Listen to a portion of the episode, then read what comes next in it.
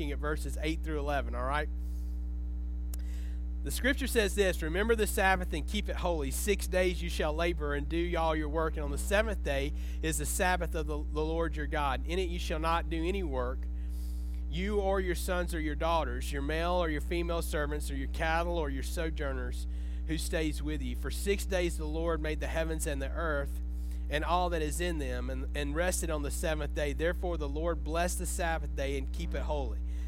All right, the first, the thing we want to talk about today is, is when we've been talking about these first things. The last one is our first priority.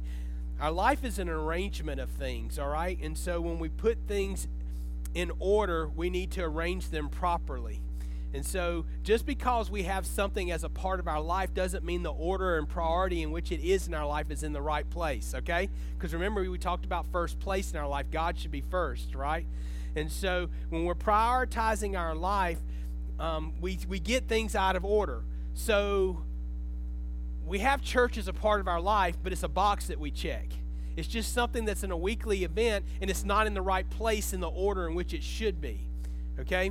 And, and the reason is is because we allow other things to take that place and, and our life gets reprioritized. And when church and when the when God when when the Sabbath is not kept and not kept holy, then what, what happens is is what we don't realize is that it affects all the other stuff.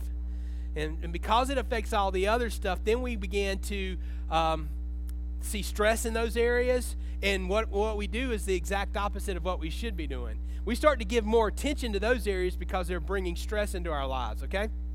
And because they're bringing stress into our lives, our job, what do we do? If we're not getting it done at work, what do we do? We work more, don't we? We work more, we work longer hours, and we feel like we're behind and we got to get things done.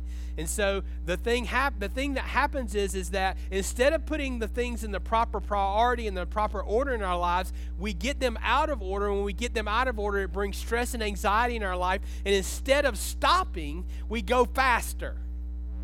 So the cool thing about the holidays is is that now is pretty much the only time that everything kind of shuts down, except for Waffle, Waffle House and a few gas stations, right? Because they're 24/7, 365 all the time and stuff like that. You can't make those people close the stuff up. But they actually close the stores for a little while on Thanksgiving, don't they?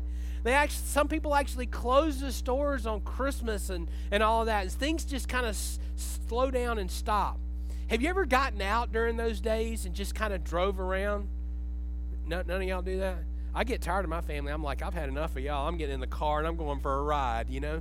And I'll just go ride around for just a little bit. This is a complete and total calm.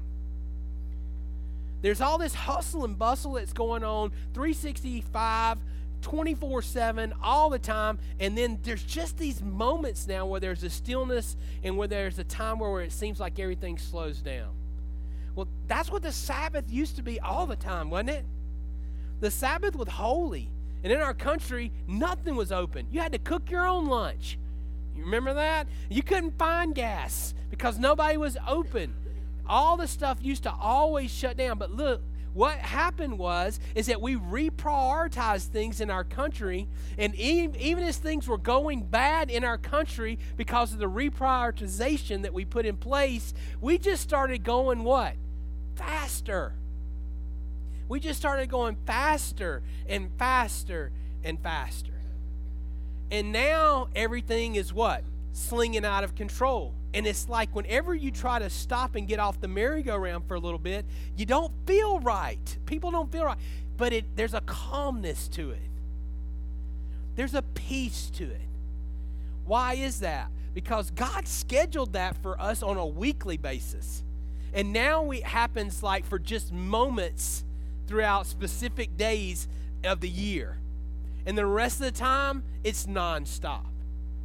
But the peacefulness and the and the and the moments where we stop and think about things, those are highly reflective. Highly reflective for us. So why did I ask you, how was your week? What are the, some things that you got? Because you know what? Things happen when we get together and we slow down and when we stop.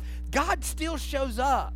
And when then God shows up in your family, He gives you memories. He gives you moments where, we, where you're able to spend time with each other and to pour into each other's lives. or to think about and reflect about what holidays truly mean to you and what it was like to do Thanksgiving back in the day. I make I make um, dressing. My mom's been uh, gone since 2009. My grandmother's been gone since the late 90s. All right, so my grandmother made the, made dressing, and then my mom took it up, and now I'm trying. And I've been trying for almost 10 years. And every time we open it up, we get there and we go, I don't know, something's missing. So I every I recreate this recipe every year that I'm trying. My mom didn't write it down. I don't have it anywhere, so I don't know. And I'm trying to go back. But you know what? I can remember cutting into that dressing when my grandmother was alive and when my mama was alive and going, This is the best stuff I've ever put in my mouth. I could eat this like pans of it by myself. And now I'm sitting here and I'm going, I take a slice and I go, that's not it. Y'all can have the rest of it, you know? And I'll try again next year. I'll get it better. But there's two more in the freezer because I made so much of it, you know? And so I'm still trying to figure it out. But the memory is there, you know what I mean? And it comes from those moments. And it comes from those times when we stopped and when we reflected and when we remember these things. Christ gave us this every week. The Lord God created this for us every week. We just blow through it. And our lives are out of priority or out of structure so that we just want to check the box and say that we did it. Accomplished that, Lord. Went to church today, heard Tim. Hmm. Next, please. And so we just go on and we go on and we go on and we go on. When God talks about R and R, it's different than when we talk about R&R. What does R&R mean for us? Rest and relaxation. So when we want to go on R&R, which is what a lot of people are doing this morning. You see Sunday is still a time when there's a it's a little bit down. Uh, you know, most companies don't work seven days a week. A lot of them work six days a week and will give you Sunday off. It's the one day a week that you have off. And guess what everybody's trying to do? Everybody's trying to rest and relax. But God gave us R&R for this. Rest and reliance. God's R&R is rest and reliance. It's not on your outline. I'm just, I'm just making it up as I go. It's a great thing that happens, right? But God's R&R is different from our R&R. We want to relax. God wants us to rely. And what I want us to do today is to see these couple of things that puts us on the page of what God wants us to do. Mark 12 30 says this You shall love the Lord your God with all your strength. With all your strength. Now, we've looked at the first four, remember? Love the Lord your God with all your heart, which is emotionally how we connect to the Lord.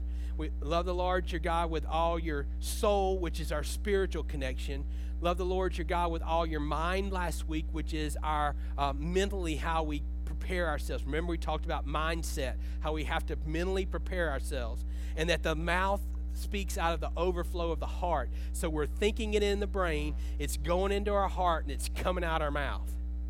So that's the whole process of how this works. So our heart and our mind are messed up, then it's going to be coming out of our mouth the wrong way and coming out in actions and in deeds the wrong way. So now we're talking about strength. We're talking about our physical strength. So we're going to go out and do work for the Lord and we're going to get it all done. But our priorities are out of whack. We're not in the right order. And because we're not in the right order, we're doing it in our strength. We're not doing it in the strength of the Lord. And doing it in our strength wears us down. I don't care what you do. If you're serving God and you're doing it out of tradition, if you're doing it out of trying to do it because nobody else will do it, if you're trying to do it because um, it, you feel like it needs to be done and it's not important to everybody else, but you know what? It's, it's something that the church needs to have. You know what it does? It's, it sucks the very life out of us because there's nothing that fills us back up. God is what fills us back up. If we're serving in the power and the love and the admonition of God, guess what? He fills us back up. He is the one that connects with our soul because we are connecting with Him spiritually, and He is supplying all that we need.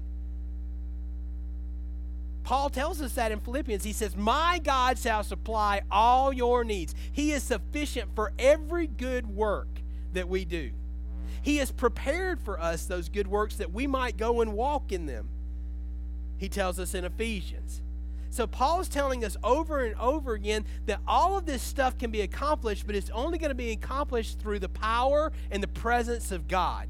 And so if our priorities are out of order, if we're coming in, we're checking a box at church, if we're trying to do all this stuff in our own strength, and we're walking out of here every Sunday not filled up or weary for what we are doing, then we've got this all, we're discombobulated.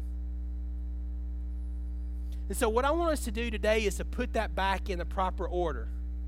Six days you work, this day you what? You rest. Not for rest and relaxation. So, Tim, please get me home so I can eat lunch and go watch the football games that come on at 1 o'clock. Got to hurry, Tim. Hurry. That's the next thing on my box. Got to check that. Not rest and relaxation, but rest and reliance. Our Sunday school lesson today was spending a lot of time on, on James chapter 5, where he's talking about the, uh, the effectual prayer of a righteous man. And I'm going to say the effectual prayer of a righteous person. Doesn't matter, male or female.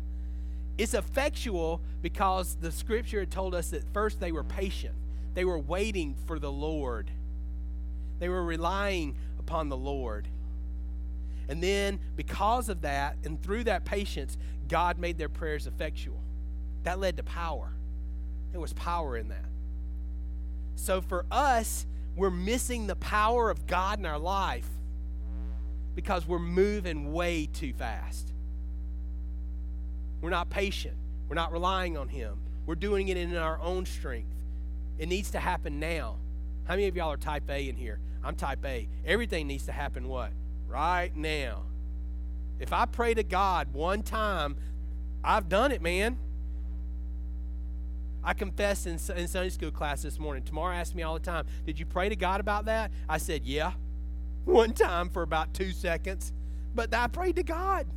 He's God, He'll make that happen. I need to be fervent in my prayers, dedicated in my prayers, which means what? Daily, I take that to the Lord. I bring that as an admonition from me. This, Lord, I need to see you move in this way. I'm not fervently seeking God. So the prayers of this righteous man are not effectual. Because I've said, Lord, I ask you this back in November of last year, and we're still here. What's going on? What's happening? How many times did you pray that in the last 365 days, Tim? No, I didn't, but I prayed it last November. Come on, make it happen. See, priorities, putting things in the wrong place, in the wrong order, and, and then getting upset because things don't go our way because of what's going on. So here it is. The two things I want you to get. The things that this passage says to us is one is a matter of importance, the significance of rest Less means more. That's probably the biggest lesson that I've learned as I've gotten older. When I was younger, more meant more. Right? The more I had, the more I wanted. The more you gave me something, the more I wanted it given. You know? It was more, more, more, more, more. I lived to increase and excess. If someone showed up on Sunday and we had 60, the next week we were supposed to have what? 62, 70. If they had 72 weeks ago, we were supposed to have what? 95 the next week. I mean, it was just supposed to happen like that. More meant more, meant more, meant more. I spoke to this a couple of Wednesday nights ago. Now I cherish the times when there's less. Because less means more. If we had had a packed house in here this morning, I wouldn't have stopped like this and asked you how your week was. We'd have had less interaction. I kind of like it sometimes when there's only a handful of us here and around. Why? Because we can have conversations that we normally couldn't have. Because nobody's going to speak when everybody else is around. But in a smaller group, I've found that more people are more willing to speak up and, and share what's going on in their hearts. But in a larger setting, nobody really wants to talk. So the more one on one time we get, the more effectual our lives become in impacting other people's lives. And so less means more. It's a matter of importance. Hebrews chapter 4 says this So there remains a Sabbath rest for the people of God. For the one who has entered his rest has himself also rested from his works, as God did from his. Therefore, let us be diligent to enter that rest, so that no one will fall, though following the same example of disobedience. Do you get this here? if we don't enter into rest with God, we fall into disobedience. And so the very things that we think should be blessed by God because we're doing it in His name become disobedient to Him because we're not allowing Him to do it. Does that make sense? When we start doing it and we start taking credit for it, it's done in us. But when God starts showing up and God starts doing it, then God gets the glory. God gets the praise. And then you know what? This is what I've also found. When God does it, it's a whole lot better than when I did it. It's a whole lot better than when I did it. Here's something else I want you to see too. In the Old Testament, the day of rest was the what day? Sabbath. Good answer. Now, in the New Testament, the day of rest is the what day? First day. God created all these things in six days and then he rested. And now that we live in the age of the church and Christ has come, Christ has said what? That we're to enter into the first day. Why is that? Why did it flip? Why did it flip from the seventh day to the first day? Well, if you're a seventh day Adventist, it really didn't. But in, in right now, for us, it's the first day of the week. Why is that? Priorities. Priorities. God gets what? The first. The first fruits, the first portion, the first part, the first day.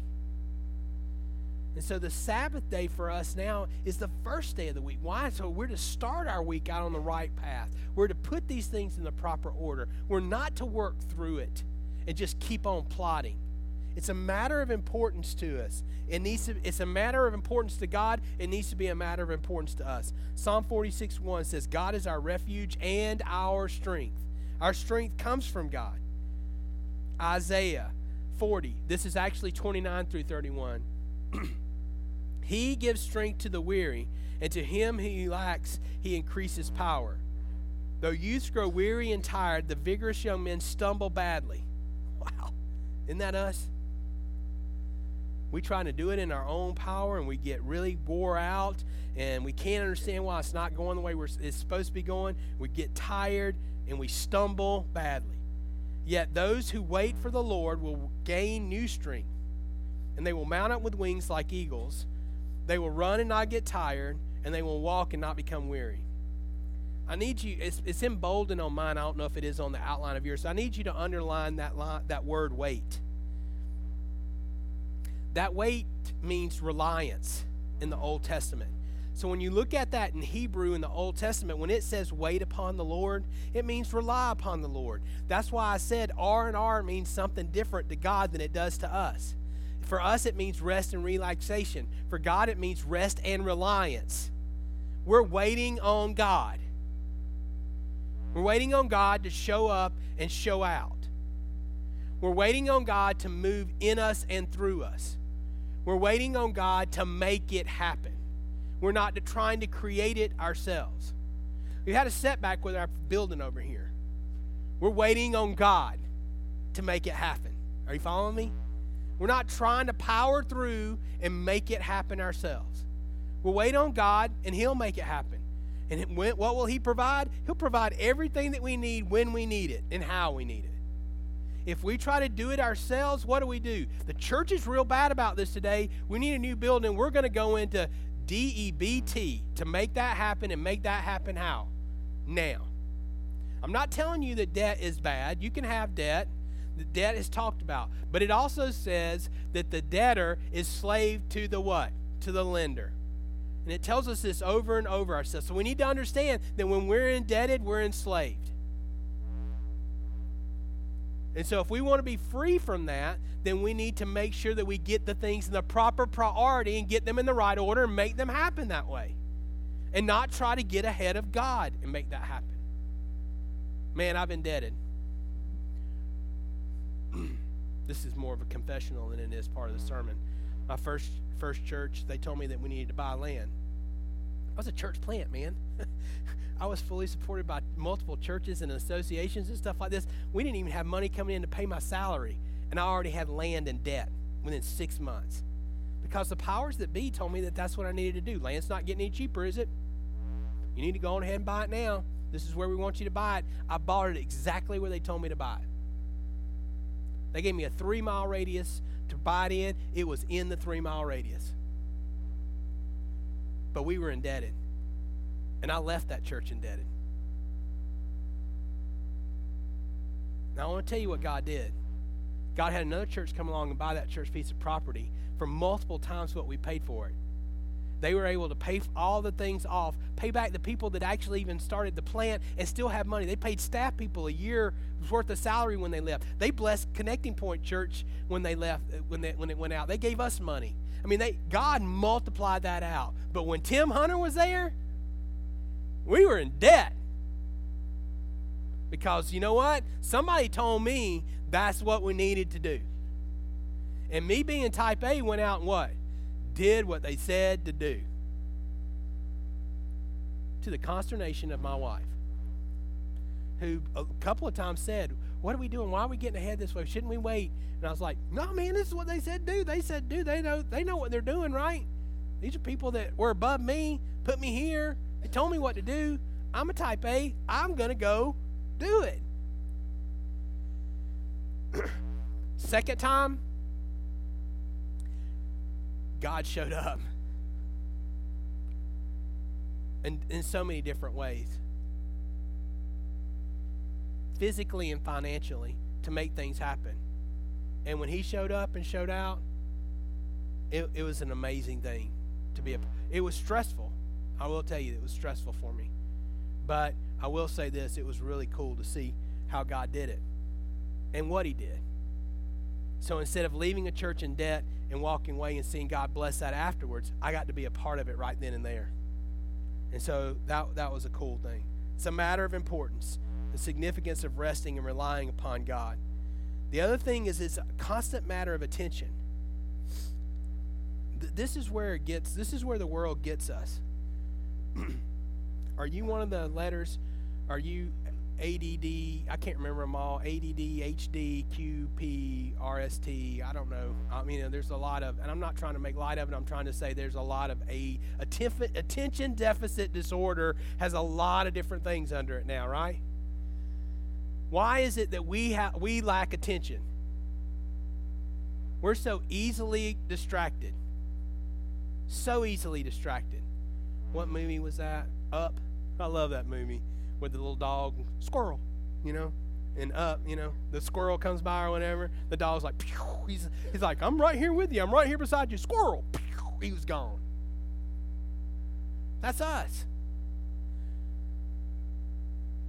I believe in this church. We're good. We're good. It's hunting season. It's football season. My kids are doing this and it's seasons. Are you getting that? We need every single solitary week.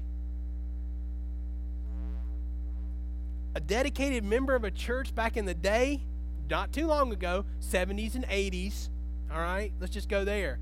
Was it, it was three to four times a month. A dedicated someone who calls themselves a dedicated attender now shows up once to twice a month. You're showing up to church 13 to 26 times a year, and you're calling yourself a dedicated member. And you're not going to miss a vote that's really important, and you're not going to miss a meeting that could change something. But a lot of other times you're going, pew, pew, squirrel. we lack attention. And I want you to think about this from the leader's standpoint. From the leadership standpoint. This goes beyond a pastor, beyond a staff person, and you know covers the encompassing of everybody that's a leader. You know what we constantly have to do today? We live in a day in a society where everybody wants to one up the week previously. Why do we have to one up the week previously to get people to come to church? Because they lack attention. So next week, guess what we're doing here at Mount Salem? Next week, we're going to have a live nativity right up here on the front. No, we're not. We're not doing that. But, uh, but you, are you following me? Then, then how do you top the live nativity? Then you got to go the next week. And then, man, we got workers that are looking at each other going, oh my gosh, what are we going to do the next week to make this happen? What are we going to do next quarter to keep them involved and active? When you signed up for a church job back in the day, you signed up for an entire year, didn't you? Do you know the church is actually broken up into segments now? We ask you to work from January to June, actually May. Then you get the summer off. And then we'll ask you to come back again sometime around when school starts back, and we ask you to suck it up all the way to December to teach a small group or to lead something. I get that you need rest. I get it. That's part of what the whole church should be doing it. But the reality for us is that we have to work so hard from January to May to keep everybody's attention and keep everybody involved that when we get to May, we're like, what? I need a break. Let's go into the next session here, and I'll sign up again after you give me a few weeks and months to recuperate. We're doing this stuff the wrong way. And I'm a part of that and have been a part of that. But our priorities are out of whack. If we will reprioritize what's important, you see what? I want to tell you something. This is the coolest thing. Somebody that's really got God at the center of their life, they don't need motivation. That is the coolest thing. When somebody's got God at the center of their life and He's got a hold of them, they are so fired up, you can pour a hose on them and it doesn't stop them. Because why? Because Christ is in there. And when Christ is in there, that fire is hot. That fire is, and there's nothing that I can do or say to make that fire hot in you. But what do we do? Well, that pastor just doesn't do it for me. We need to get another one. He just he just doesn't he just doesn't light my fire. I used to have a pastor. His, this was one of his lines. His line was, "If that don't light your fire, your wood's wet." I'm a telling you, if what I'm saying this morning is not lighting your fire, your wood is wet. Your wood is wet. So we got to remember it's not always the guy that's standing behind the podium. It's not his job to get up here and rev us up every day. It's not our job to keep this thing going. It's not our job to, to put a new tent over the circus and increase the size of the tent and all those different things.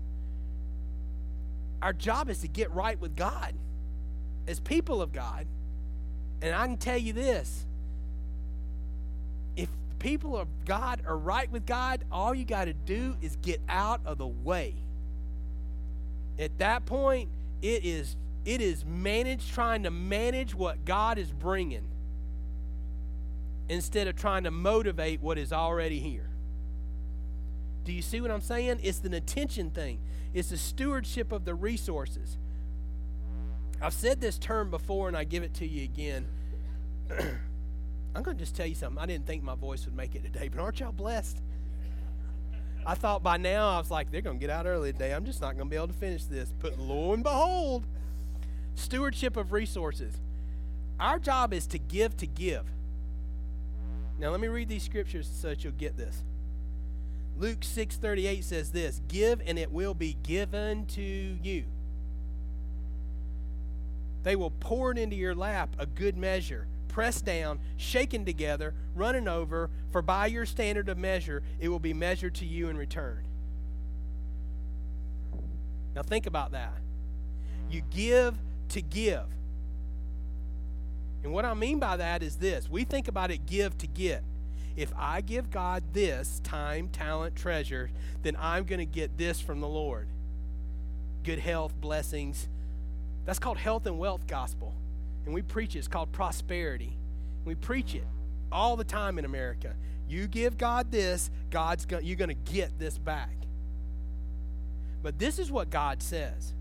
God says if you give to me, I'm going to give to you. That's not getting, that is giving. God is giving you something. So when you give to God, guess what God gives you? God lays on your heart that something needs to be done, and He gives you the talent, the treasure, and the motivation to go and get that done. Oh, that's called responsibility. That's called a place or position within the church. I wasn't asking for that. I was thinking maybe a scratch off or something like that that somebody gave me for Christmas. You can give me that as a present, right? And I win. I get. No. What happens is is that when you give to God, God gives back to you. But it doesn't come in the way, shape, form, or fashion that you think it's coming. But our job is to give to give. God has gotten your attention. Our church needs this. Our ministry needs that. We can help out this way. God lays it on my heart. But what do we do with most of those things? No, I want to tell you what we do. This is pretty cool. Pastor Tim, let me told you what God laid on my heart. That the church needs this. You know what my response back to you is? That is awesome that God laid that on your heart. How are you going to make that happen? Because I don't need another job, a task, or a responsibility. Are you following me? That when God gives that to you, He gives that to who? You. Gives it to you. He gives it to you. So we give to give. Because then it says what? The next thing it says is that when he gives it to you, the matter in which you gave it, he's going to press that down and it's going to. Does it look like you're lacking for anything when God gives to you? When God gives it to you, He gives you everything you need. It says that it will be pressed down in your lap, running over. Pressed down. That is not, I need some more. That is, I'm stuffing as much of this as I as you can possibly handle, and in fact, it's going to be handling to the point that it's going to be running over. Running over. That gets your attention. Mm, that gets your attention. Matthew 27, verse 21. Actually, this is a, the story of the parable of the talents, or the story of the talents, and um, I'm just giving you bits and pieces here. So it's in that general area. I'm not telling you it's exactly that verse. Well done, good and faithful slave. You were faithful with a few things. I'll put you in charge of many things. Enter into the joy of your master. What does it say there? If you're faithful in a few things, he's going to give you what? More things. More things. Now, I want you to think about that for a second when we when that comes from God, we start going, "Oh, crud, I don't want that." But when your boss does that and increases your paycheck because of it, or maybe doesn't increase your paycheck, hey, Tim, I've had this happen to me. We're going to give you a lateral move within the company. We're going to give you a new title. But we're not going to increase your pay or anything like that, but you're going to have more responsibility. It's really a good thing. If you're good at this for a few months or years or decades, we'll probably give you a raise. And what do we do? We go, uh huh, okay, sure thing. I'll take it. Thank you very much. And we go right along and do it. And I've done it. And I've walked out of there going, I'm no longer assistant to the assistant, but I am the assistant. It means the same thing. And we do that all the time when we think that that's great. And we'll go around and tell everybody, I got a promotion at work. Do you ever go around and tell anybody, I got a promotion from God? What was your promotion? God gave me more responsibility. We don't ever do that, do we? But I mean, see, we've got the wrong look at this. We got the wrong thought process of this. When God gives us more, He's found us responsible. Why don't we count ourselves blessed that He has found us worthy of another step? Where did I put that? Where did I lay it down? Oh, on the chair right here. It's a good day, isn't it? It's always fun. It's always new and fresh with Tim, isn't it? You never know what you're going to get. It's like a box of chocolates. All right. Second Corinthians 9, 6 through 11 says this. Now I say, this is one of my favorite passages in all of Scripture, by the way. He who sows sparingly will also reap sparingly. If you don't give, you're not, he's not going to give to you. So if you sow sparingly, you're going to reap sparingly. And he who sows bountifully will also reap bountifully. Each one must do what he has purposed in his heart, not grudgingly or under compulsion, for God loves a cheerful giver. Don't give your time if you don't want if your heart's not in it. Don't sign up because no I used to have a lady in one of our former churches and she was always the no, the first person on our sign up sheet. And I'd go ask her later, I'd say, So you want to be a part of this? She goes, No, but the sign up sheet was empty, and I didn't want you to think that it was going to stay that way. So I have found that if someone signs up, then other people will sign up. And I was like, So you really don't want to do this? And she goes, Nah. And so every time that her name was on a sign up sheet, I just kind of like, She's just signing up to sign up. And she was always the first person that signed up. And sure enough, as after her name, there was 10 other people, and those are the ones who actually wanted to do it. Don't say you're going to give your time and then not be serious about it. Don't say that you're going to tithe and not be serious about it. Don't say that you're going to use the gifts that God has given you and not be serious about it. If you're going to give it, give it. God does not like someone who grudgingly gives. He wants you to do it with what kind of heart? cheerful heart. So when Tim comes up to you and says, I need you to serve in this capacity. God led me to you to talk to you about this. And you go and pray about it. When you come back, don't go, Yeah, Tim, I'll take this. I'll give you six months. We'll try it. We'll give it a go. I want you to come back like this Brother Tim, the Lord has blessed me. I get to serve with you in this capacity, in this place, in this time. I can see that that is that going to happen? You know, that's the way we should go. I want to tell you, can I can I tell you what a joy it has been to see you serve and with the children? When you get up and go back, you're not getting up and going back, I got to go back here with these kids for an hour. He better keep this short. 12 o'clock is 12 o'clock, buddy. You're going back here, Susie, with a heart to serve. And there's a smile on your face. You're ready to pour into somebody else's child. Not your child, not even your grandchildren, but somebody else's. And so that is a heart of giving. And when I want to tell you this, when you go back there, I know this has happened with Tamara. I don't get to go back there because I have to stay in here with you. But I used to go back there, and everybody would say, Please don't send Tim back there with my children anymore. I'm not joking. Uh, I taught kids how to tackle and do all kinds of stuff. But I used to work children's church back in the day, man, and then they took me out. But Tamara will go back there, and she will serve, and she will come home and she will start telling me how sweet and honest and heartfelt the prayers of the kids were. And and what they said today that showed that they were listening to the lesson and and all the different things. You, you know, this is what I'm saying. When you give, God gives to you. He gives it right back in here. So, God loves a cheerful giver. Then it says, God is able to make grace abound to you, so as always, having all sufficiency in everything, that you have an abundance for every good deed. As it is written, He scattered abroad, He gave to the poor, His righteousness endures, and He supplies the seed to the sower and bread for food.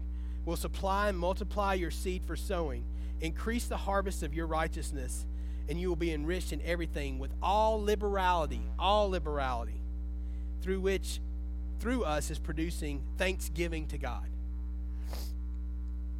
I'm going to close with a success and a failure.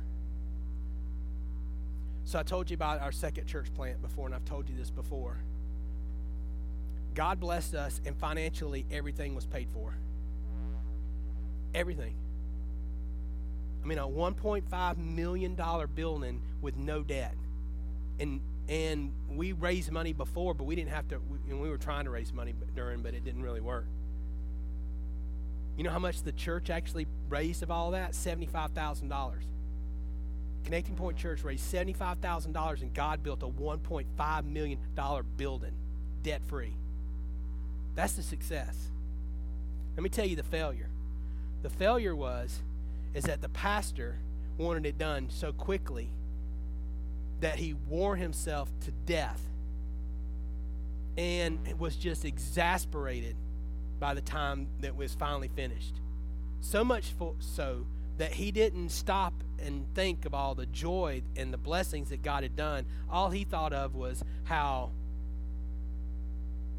wore out he was and just tired from all that had transpired to get there. I missed the blessing. And I missed a blessing from it because in the last year and a half of it, man, I was working so hard to try to make it happen that I stopped letting God make it happen.